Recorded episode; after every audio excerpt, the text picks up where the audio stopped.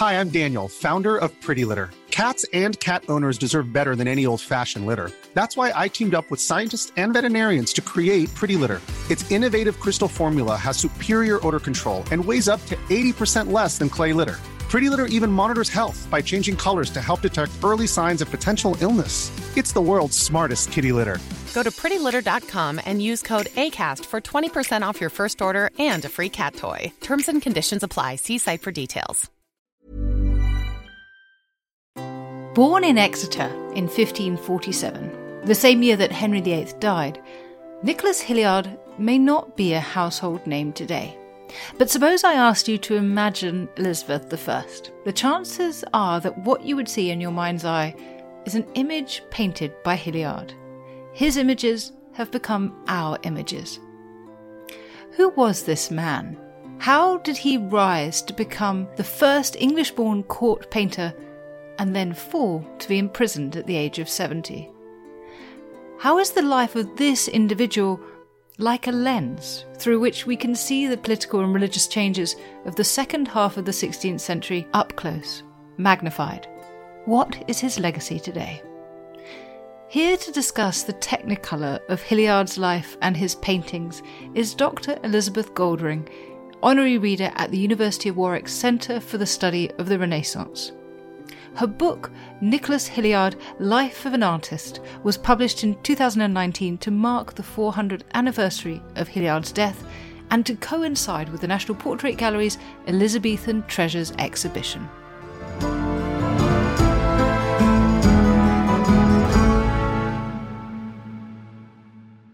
Dr. Goldring, I'm really pleased that you've joined me to talk about Hilliard, because there are so many questions to ask about him, and your work on him is so groundbreaking, such detective work that you've done that we'll talk about in due course, that it's a real honour that you've come to join us. Thank you so much. It's a pleasure to be here, and it's interesting that you mentioned the detective work angle, because for me, that's what is always most fun about history, is that sense of trying to solve a mystery and trying to piece clues together. And it really felt like that with the Hilliard book. So it's interesting that that came through, and that makes me very happy to hear that.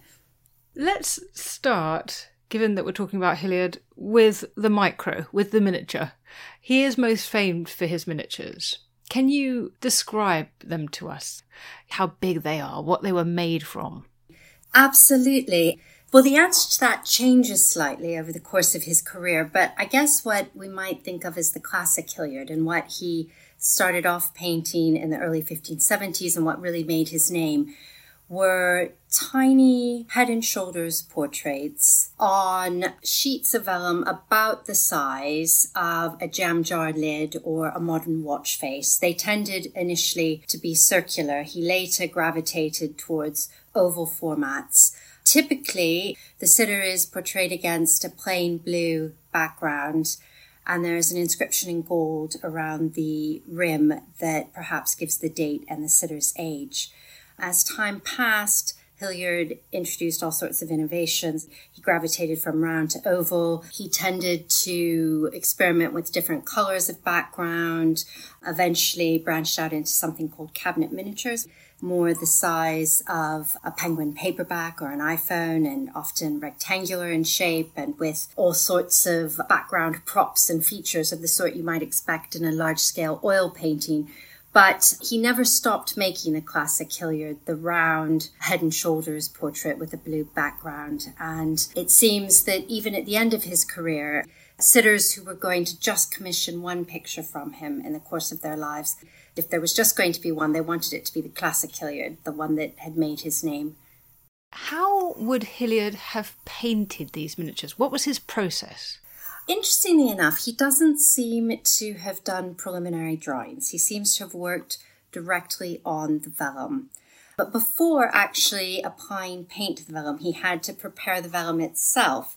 So vellum is calf skin. It had to be stretched onion skin thin. And then to create a stiff enough surface that you could actually apply paint to, he would paste it to an ordinary playing card. And then with the tooth of a dog would burnish the vellum surface so that there were no lumps and bumps. And then he could start applying paint, having prepped the pigments, which he typically would have bought from an apothecary. Normally, he would start by outlining the face. Costume and jewellery would come very nearly last. The final touch would be the gold inscription on top of the blue background, possibly a line around the periphery. In terms of taking the sitter's likeness, Hilliard liked to have 2 or even better 3 sittings, each lasting several hours, depending on the sitter's patience. The sitter was allowed to read a book or to chat or to listen to music to pass the time.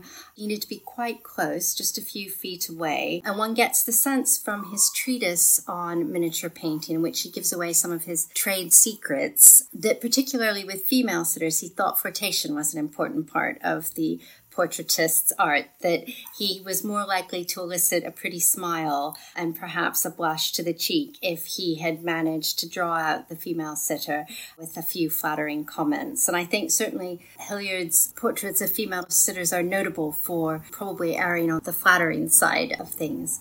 Were there any qualities that a painter needed to do this work? I mean, obviously, apart from a steady hand, I'm aware that he set some rules for himself. Absolutely. Again, in his treatise on miniature painting, he talks at length about the characteristics and attributes that are necessary. One is to be blessed with God-given talent. He's at great pains to say that God chose him from birth for greatness and endowed him with exceptional abilities. And Hilliard also claims to therefore have been completely self-taught. I suspect that's not entirely true. I suspect there's a little bit of poetic license going on there. He insists that silk should be worn because you don't want to wear woolens, which might have fibres that would fall on your wet paint surface. The first and chiefest precept which I give is cleanliness, and therefore fittest for gentlemen, that the practiser of limning be precisely pure and cleanly in all his doings, as in grinding his colours in place where there is neither dust nor smoke, the water well chosen or distilled most pure, as the water distilled from the water of some clear spring. Let your apparel be silk, such as sheddeth least dust or hairs. Beware you touch not your work with your fingers or any hard thing, but brush it with a clean pencil or with a white feather. Neither breathe on it, especially in cold weather. Take heed of the dandruff of the head shedding from the hair, and of speaking over your work, for the least sparkling of spittle will never be helped if it light in the face. He advises against exhaling too forcefully in the winter months, again for fear of condensation. Basically, cleanliness is all in the painter's studio. And I think partly this is Hilliard making a point about miniature painting not, in his eyes, being manual labour. He's at great pains to contrast miniature painting with sculpture, oil painting, goldsmithery, as pursuits that leave the hands sullied, whereas miniature painting is for gentlemen. Your hands won't be stained. You'll be there in your silks. There will be nothing messy or dirty going on. It will all be very gentle and very suitable for the well-born. Social mobility is something of a leitmotif with Hilliard and a real obsession, and that comes through in his treatise on miniature painting and also in his self-presentation. His self-portrait, painted when he was about 30, is pretty much indistinguishable from the portraits that he was painting of aristocratic sitters around the same time. He's very keen at all times, I think, to present himself as a gentleman. He probably wouldn't appreciate then what I'm about to say, which is that, however, like a manual labourer, his work surely was necessarily restricted to the hours of daylight and therefore seasonal. Such a good point, and one that I think is easily forgotten, but I think it must have been very difficult for him to do much, if any, work in the winter months.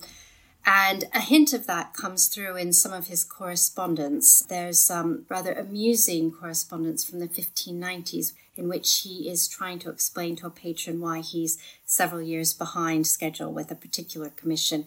And his excuse, and Hilliard was a great one for excuses for why he was behind schedule with all sorts of things. But in this case, I suspect there's more than a grain of truth. His excuse was that he just hadn't had enough good sunlight to do the work. So I think that must have been a real challenge. And one of the interesting things I discovered when I was researching the book is that Hilliard seems in the summertime often to have accompanied Queen Elizabeth and the court on their progresses, which would have been a really smart move on his part, not just because obviously in the summertime you have at least the promise of potentially long sunny evenings and long sunny days, but obviously his key client base would have all been gathered together in one place, and potentially a lot of work could have been done in a short space of time. So you've given us a sense already that miniatures were often intended for the very highest echelons of society. But given how difficult they are, why paint such small images? Well, miniatures were very desirable in the 16th and 17th centuries because they were portable. And long before the invention of photography, much less the instantly communicable images that we now send on our iPhones, the miniature was a way to send an image to a loved one. Often soldiers took miniatures of beloveds into battle. Husbands and wives often exchanged miniatures if one had to travel and they were going to be separated by great distance. They were very intimate images that could be slipped in a pocket and very appealing for that reason, and also, of course, very useful for royal diplomacy, particularly where royal marriage negotiations were concerned. So I think one has to try to get back into the mindset of the 16th and 17th centuries and think about how wonderful it would have been to have this portable image that you could slip in your pocket or easily give to someone else to transport to a loved one who's far away. In the same way that we are rarely without our phones today, and many of us have as our screensaver an image of a beloved child or spouse. I think the miniature performed a similar function in the 16th century, but obviously at a much higher spec as a work of art when executed by someone like Hilliard. Now, in your research, you discovered that in July 1571, Hilliard found himself in the gardens of Hampton Court Palace, sitting with Queen Elizabeth I to paint her for a miniature that she would send to Catherine de' Medici. And at this point, he was just 24. But what's fascinating is the way that you write the story of how Hilliard came to be there, because you show this intricate weaving of his life with the political and religious events unfolding at the time. And you've explored these early years up to 1571 in much greater detail than many of the people who've worked on Hilliard before. So could you tell us about these years up to 1571, starting with his life in Exeter? Absolutely. Hilliard was born probably in 1547, so the tail end of Henry VIII's reign. His father was a goldsmith. Both of his grandfathers were goldsmiths. The Hilliards were staunch Protestants, loyal to the Protestant Tudor regime. I'm sure that the expectation from the moment Hilliard was born was that he would follow in the footsteps of his father and grandfathers and also become a goldsmith. I suspect the expectation was that he would spend his entire life in Exeter, perhaps end up working alongside his father in his father's goldsmith's workshop. Events took a slightly different turn. Had Hilliard been born a few years earlier or a few years later, he might well, I suspect, have ended up in Exeter for his entire life. But life in Exeter became rather tricky when Mary Tudor came to the throne for ardent Protestants like the Hilliards. And Richard Hilliard could not afford to do what a lot of Protestants at the time were doing, which was going into exile on the continent. But he was able to secure a place for Nicholas, his firstborn, in the household of another prominent and far wealthier Protestant family in Exeter, the Bodleys. So for about 4.5 years, between the ages of about 8 and 12 or 13, Nicholas Hilliard lived on the continent with the Bodley family in a succession of Protestant strongholds. They spent about a year in Wesel, which is on what is now the German-Dutch border. They spent about another year in Frankfurt and then about 2.5 years in Geneva, where they worshipped in John Knox's congregation. When Elizabeth came to the throne, the Bodleys and young Hilliard came back to England. Normally it had been assumed by previous Hilliard biographers that Hilliard stayed with the Bodleys at that point in London. I, in fact, discovered that it seems far more likely that he went back to Exeter. I think probably at this point the expectation was still that he would pick up where he'd left off and train as a goldsmith alongside his father. Economic circumstances in Exeter, however, took a bit of a downturn for goldsmiths and other craftsmen, and Richard Hilliard in the early 1560s seems to have decided that possibly the future was not looking so bright for his four sons, all of whom I think he perhaps had hoped would become goldsmiths, but was increasingly realizing would not perhaps be able to find work in Exeter. So Richard managed to set up apprenticeships in London with leading London goldsmiths for his first two sons, Nicholas and Nicholas's brother, John. So in the early 1560s, Nicholas goes off to London at the age of about 15 and is apprenticed to a man named Robert Brandon, who was one of the Queen's goldsmiths. So really, he couldn't have had a better apprenticeship. He spent the next 7 years living in Brandon's household, shadowing Brandon. Normally, you would expect an apprentice to emerge from his apprenticeship skilled in the areas that his master was known for. Brandon was known for producing plate, and he was also known for money lending and banking. Goldsmiths in this period often doubled as bankers and money lenders.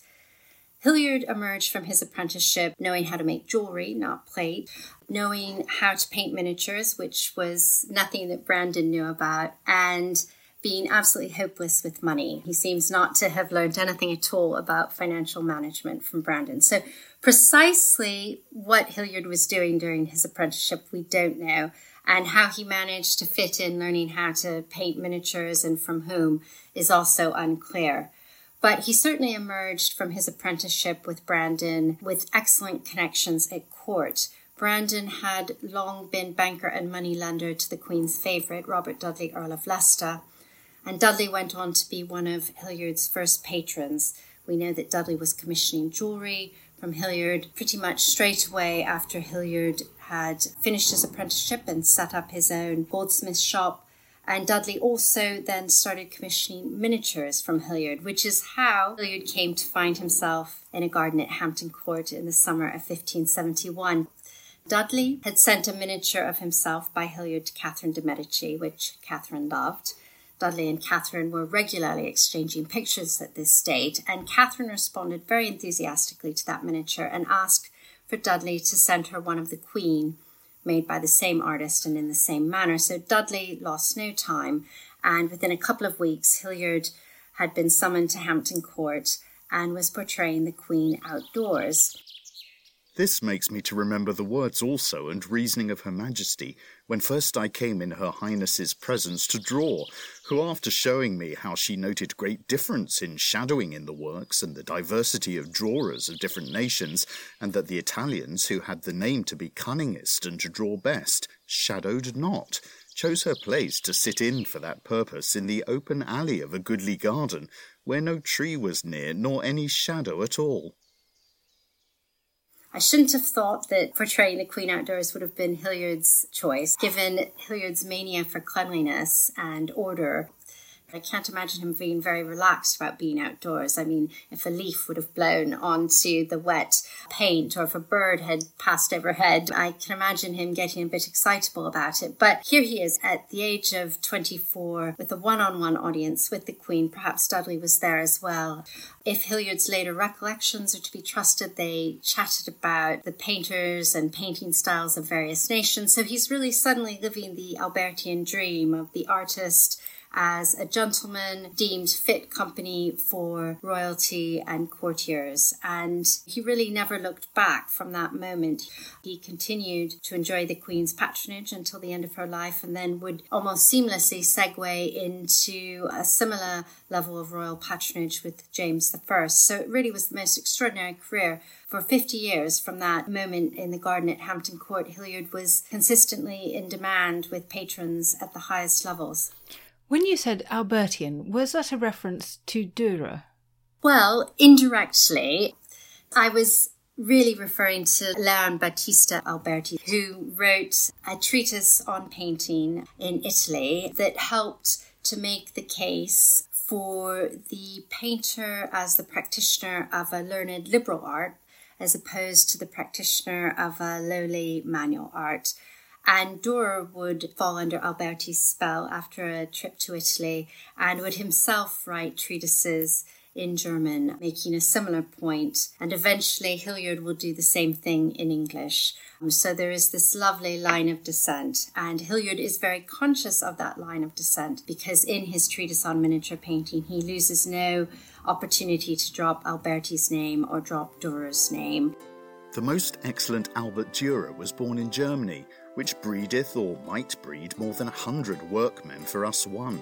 This Albert being as exquisite and perfect a painter and master in the art of engraving on copper as ever was since the world began.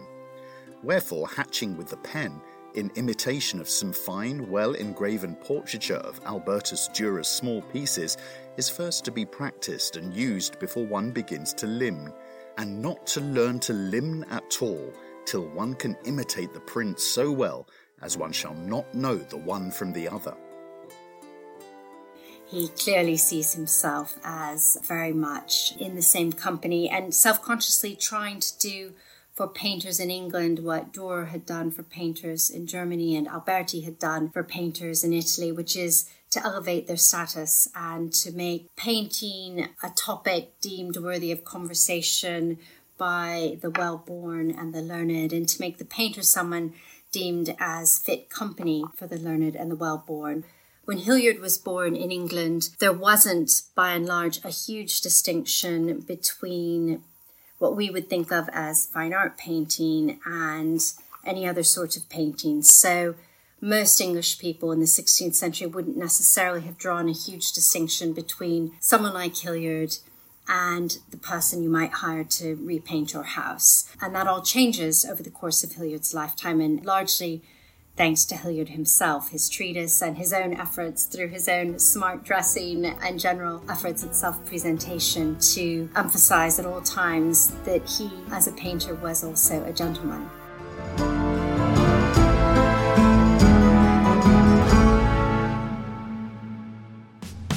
How can toilet training cows help save the planet?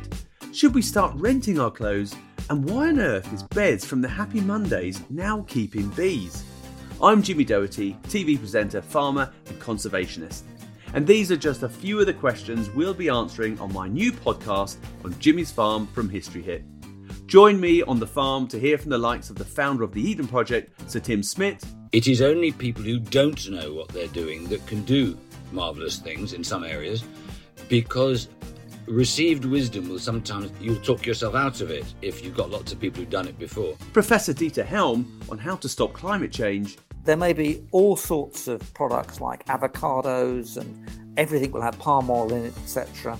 And these have not just long distances involved in it, but they're not actually producing what could be produced on the land and the frame that it's set. And my old friend, Jamie Oliver.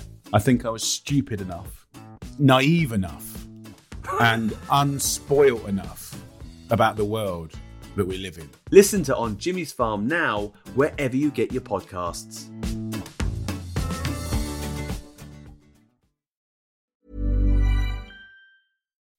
When you make decisions for your company, you look for the no-brainers. If you have a lot of mailing to do, Stamps.com is the ultimate no-brainer. Use the Stamps.com mobile app to mail everything you need to keep your business running with up to 89% off USPS and UPS. Make the same no-brainer decision as over 1 million other businesses with Stamps.com. Use code PROGRAM for a special offer. That's Stamps.com, code PROGRAM.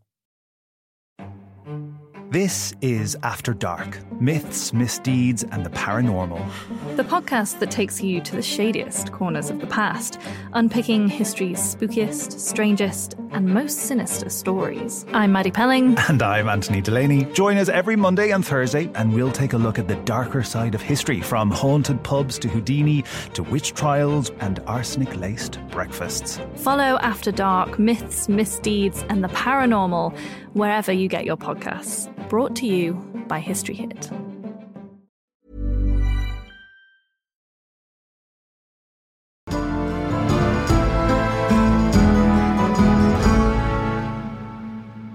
I was wondering about was whether that time as an exile on the continent, and then in fact even his time in London when there would have been emigres from France and the Low Countries, whether this had exposed him to people like Dürer and other artists and shaped him as an artist, if that was a formative period in your view. I think it absolutely was a formative period, particularly I think the time in Frankfurt, where I suspect Hilliard was exposed for the first time to Dürer's works and possibly also to some of Dürer's writings.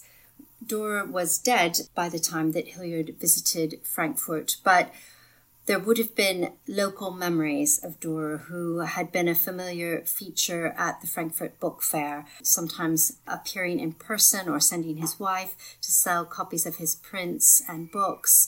And a very famous altarpiece by Dürer, now known as the Heller Altarpiece, was already by the 1550s something of a tourist attraction in Frankfurt. So it's entirely possible that Hilliard saw that. But certainly I think it would have been difficult for him to have spent a year living in Frankfurt in the early 1550s and not have at least heard mention of Dürer's name. And I suspect that a lot of the appeal of Dürer was not just his artistry, but also possibly his personal circumstances. Dürer was the son of a provincial goldsmith, obviously Hilliard was as well, and Dürer rose from these relatively modest beginnings to become a figure of international stature who revolutionized the status of painting and the painter in his homeland. And of course Hilliard will go on to do the same thing. And so we can't know for certain, but I think it's suggestive that possibly he heard a bit about Dürer at a young age, and it planted the seed of an idea and fired some of his own ambitions.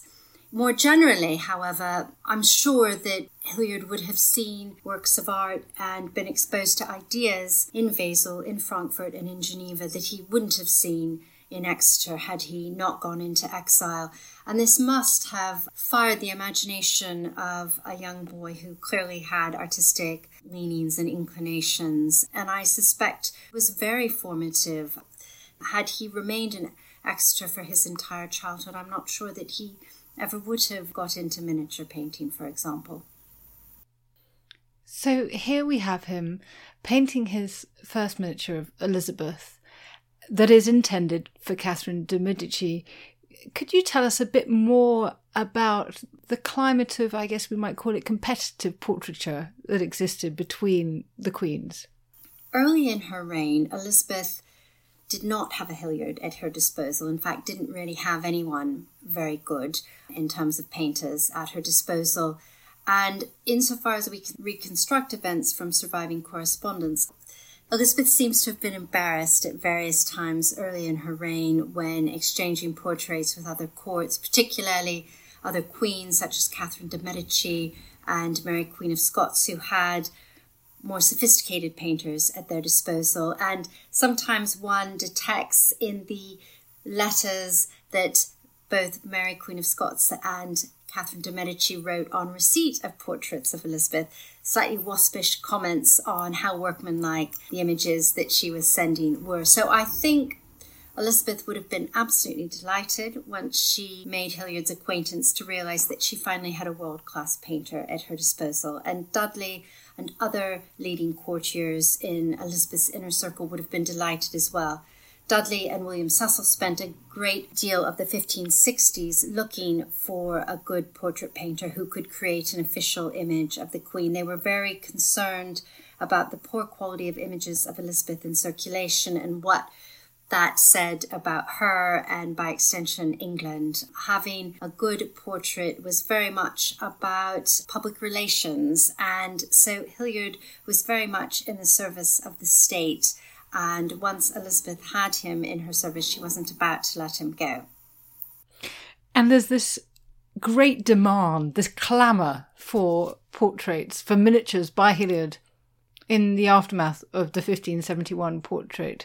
Tell us about this fashion for his art. Absolutely. Well, once he has the Queen's stamp of approval, of course, everyone else at court then wants to be portrayed by him. And there's also a trickle down to what I suppose we might think of as the aspiring middle classes. We know that Hilliard charged about £5 for a miniature, so anyone who could afford that could go into his workshop on Gutter Lane, just off Cheapside, and could order a miniature. I mean, £5, it must be said, was a lot of money, more than most people earned in a year. I found in the course of my research that an architect in, I think it was Chester, would have earned about £3 in a year. So you had to be very well off to purchase a miniature from Hilliard.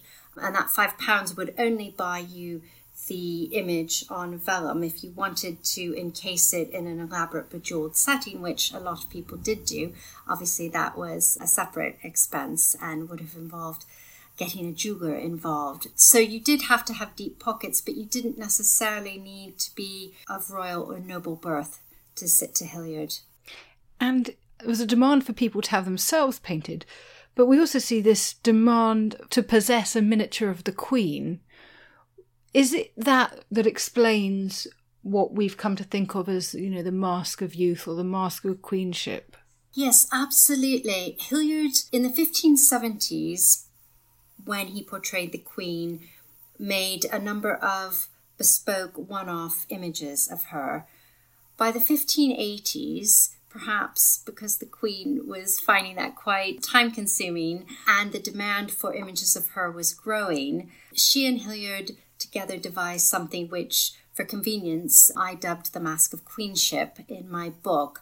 And so basically, once Hilliard and the Queen had agreed on the facial template, the Queen didn't need to involve herself further, and as and when she needed to send a miniature to a foreign ruler or wanted to reward one of her own courtiers with the gift of her own image, Hilliard or members of his workshop could just work up another version.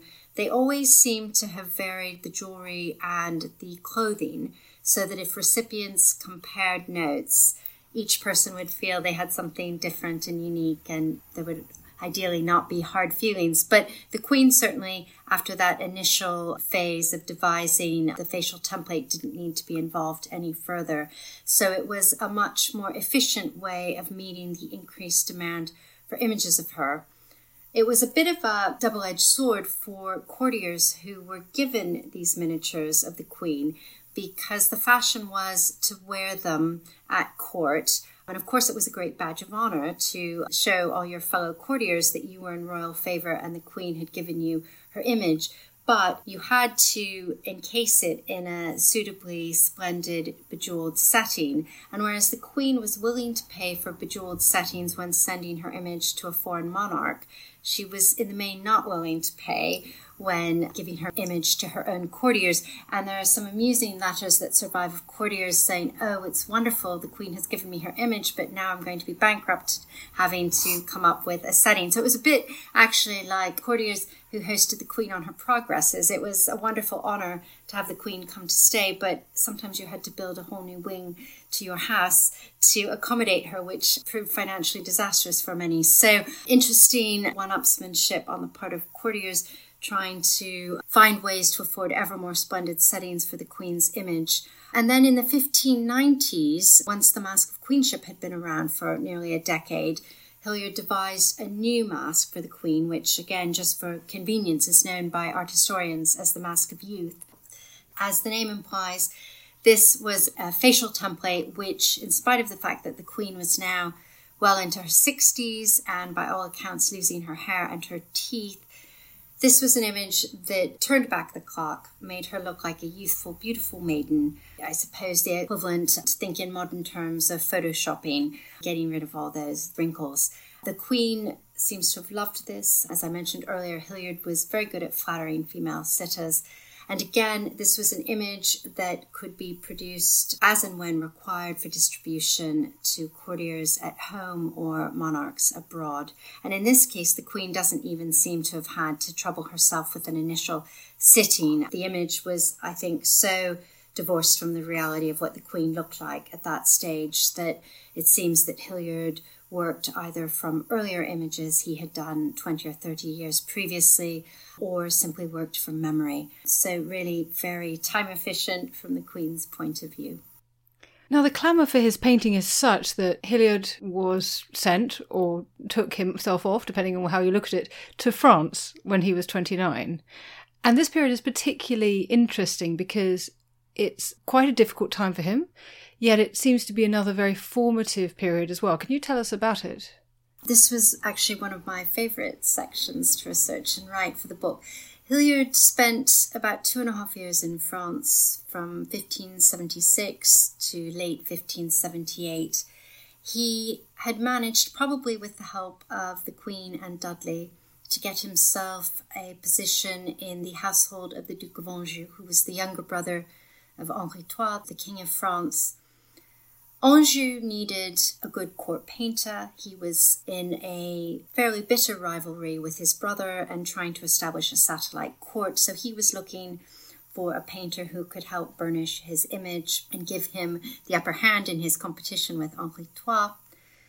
Meanwhile, Anjou was involved in on-again, off-again marriage negotiations with Elizabeth, which dragged on for much of the 1570s. And was no doubt looking for intelligence about what was going on at the English court and which way Elizabeth might be leaning at the moment in terms of the marriage question. No doubt Elizabeth and Dudley had an agenda of their own and were hoping that Hilliard could glean intelligence from Anjou and from the French court more generally. So I suspect that Hilliard was expected to do a bit of spying whilst in France. He had excellent French from the 2.5 years he had spent in Geneva whilst a child in Marian exile. And miniature painting, of course, would have been an ideal cover for a spy because, as we discussed earlier, Hilliard liked to do 3 sittings, ideally, each lasting several hours, while sitting just a few feet away from his subject. So a really wonderful opportunity to observe goings-on and to get a feel for what was happening in Anjou's household. Hilliard ended up staying in France, I think, much longer than anyone initially anticipated. I suspect that at the outset the plan was that he would spend about 6 months there, but as I mentioned, he ended up spending about 2.5 years, in part, I think, because he was just not very good at meeting deadlines, but also because religious and political events got a bit complicated and the wars of religion really hotted up while he was there, and it all got a bit tricky, and I think in many ways he was lucky to get out alive. And it's at this time that he paints his portrait as a gentleman, isn't it? Even though he's actually fleeing financial trouble. Indeed. Probably from Hilliard's point of view, a bonus to the timing of this gig at the French court was that he was facing, as you say, financial ruin in England and was able, temporarily at least, to escape various of his creditors by leaving England to go to France, and no doubt told himself that not only was he buying himself some time, but also that he would somehow be able to make the money that he needed whilst in France to pay off the creditors in England when he got back. Needless to say, it didn't quite work out that way, in spite of the fact that Hilliard seems to have earned a tremendous lot of money whilst in France. He just always seems to have spent whatever he earned within about 5 minutes of earning it. But nonetheless, as you point out, he paints this extraordinary self-portrait midway through his time in France, in which he very much presents himself as a gentleman. It's comparable, almost the mirror image, really, to a miniature of Robert Dudley, Earl of Leicester, that Hilliard painted right before his departure for France. And so there is, I think, this extraordinary self-fashioning going on, and may not be accidental that this portrait is painted whilst Hilliard is in France. France was a bit ahead of England in terms of adopting the Albertian idea of the painter as the practitioner of a liberal art. And we know that Hilliard was mingling with a lot of people at the French court who were at the forefront of these new aesthetic theories. So I think it's probably not coincidence that Hilliard paints this extraordinary self-portrait at a time when he is surrounded by people like Blaise de Vigenère and Pierre de Ronsard, who are very much exploring in their own writings the idea of painters and poets as practitioners of liberal art. And so I think Hilliard ends up coming back to England unfortunately not with enough money to stay ahead of his creditors, but with these very exalted ideas of his own calling and his own mission and his own social status. Fortunately, his father-in-law was able to bail him out on the financial front when he got back to England. His father-in-law, incidentally, was Robert Brandon, to whom he had been apprenticed many years earlier. It was not uncommon in this period for a gifted apprentice to marry one of the daughters of his master, and that's exactly what Hilliard did. Why was someone who charged so much in so much debt in the first place? It is one of the great mysteries how Hilliard never seems to have had any money, but clearly I think he developed expensive tastes. I think once he had a peek behind palace doors, he wanted to live as the other half lived, and I think very much lived large. He was forever borrowing money either from his father-in-law or his own father or various friends and fellow goldsmiths, and normally these transactions ended in tears, and often in the case of the money that Hilliard borrowed from various fellow goldsmiths, often litigation arose, and Hilliard unfortunately doesn't come out of these situations terribly well, in that the surviving documentation pertaining to various pieces of litigation that arose from these disputes suggests a pattern of fairly unattractive conduct on Hilliard's part. His MO seems to have been initially to deny that he'd ever borrowed the money. Then, if proven wrong on that count, he would normally say that he had repaid it and his friend had just forgotten. And if, again, that was disproven, he would normally find some other far-fetched excuse or possibly try to call in a favour from someone well-placed at court. He was not above calling in favours from the likes of Dudley and the Cecils when backed into a corner, and needless to say, this did not endear him to his fellow goldsmiths, one of whom memorably complained that Hilliard was given to standing too much upon his reputation. And one does get the sense that Hilliard rubbed a lot of his fellow goldsmiths the wrong way.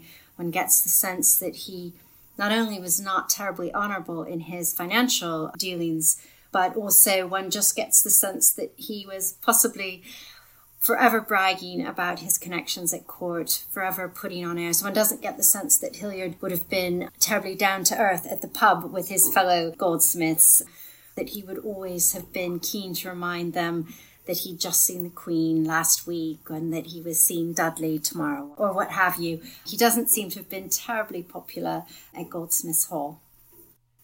That's so interesting, that he was an emotional financial mess, but that the miniatures were his compensation. They were the place where he could control everything, and it was perfect.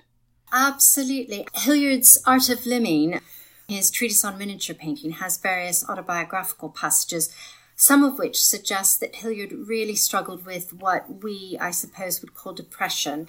He alludes in the treatise and also in some of his correspondence to really struggling at times. And one gets the sense that sometimes he could barely get out of bed in the morning, and that this was perhaps sometimes a contributing factor when he struggled to meet deadlines. So again, in terms of our sense of the whole person, I think one has to factor this in, that he clearly had some demons, as indeed did his son Lawrence, the only one of his children who followed him into miniature painting. Poor Lawrence, I think, didn't really want to be a miniature painter, but had his arm twisted, and given the evidence of the miniatures by Lawrence that survive, he didn't have his father's talent at all, and at one stage seems to have become so despondent that he actually took the extraordinary step of hiring some men to attack him in the street so that he could claim that his hand had been so badly damaged that he couldn't continue as a miniature painter. So I don't know if Lawrence also suffered from what we would call depression, but clearly he wasn't very happy having been arm-twisted into following his father into miniature painting. So again, a complex family dynamic, shall we say, and one that, really is sort of heart-rending to think about and read about. We've concentrated on the first part of his life, but ultimately Hilliard's life shows us the power of both one's context and one's choices, doesn't it? Can you tell us what became of him in his closing years and that interplay of context and choice? Well, Hilliard's final years are actually rather sad, in spite of the fact that he enjoyed the patronage of James I when James came to the English throne after Elizabeth's death. So Hilliard continued seamlessly from Queen's Limner to King's Limner, and actually was much better paid under James than he had been under Elizabeth. And so in theory, should have perhaps finally been on a secure financial footing. In fact, it all really unraveled in the final years of Hilliard's life. He ended up losing the lease on his house and workshop on Gutter Lane, ended up spending a spell in debtors' prison in the final year or so of his life. He was still working right up until the end and still producing work for high-profile patrons, including the king, but he just didn't have any money, and his will makes for rather sad reading. And he was, I think, pretty much alone at the end. He lived into his early 70s, a great age at this time, so he had outlived his wife Alice, outlived most of his contemporary painters, outlived many of the painters he had trained as students. One of the extraordinary discoveries made during my research on the book, not by me, it must be said, but by an archivist at the National Archives, who kindly shared it with me, was the discovery of the original manuscript of Hilliard's will, which had been in a box in the basement of the National Archives, miscatalogued. And Ruth Salmon, the archivist, very kindly shared this with me just as my book was going to press, and we were able to include an image of it at the 11th hour. And it's an extraordinary document because Hilliard, on his deathbed, has dictated this document and then attempted to sign it, but at this point was clearly so weak that he could barely hold the pen, and so has just really scratched out his initials.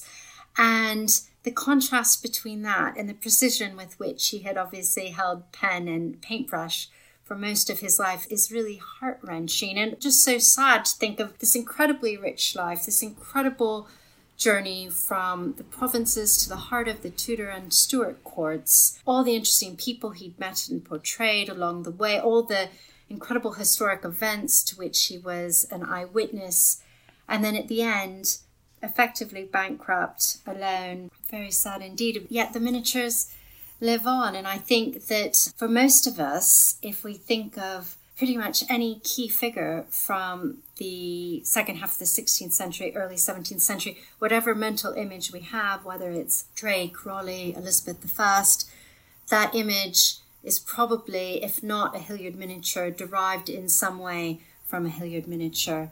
He really has shaped perceptions of all the key players of the age in ways that continue to reverberate centuries on. Well, thank you so much for taking us on this wonderful tour of Hilliard's life, of his work, of his character, of his formation, his influences. It's been a real treat. Thank you so much. If people want to know more, they must, of course, go and pick up a copy of your wonderful and gloriously illustrated, as one might expect, book, Nicholas Hilliard, Life of an Artist. It's a really amazing work of art in itself, and a very enjoyable read. So thank you very much for joining me today on Not Just the Tudors. Thank you so much.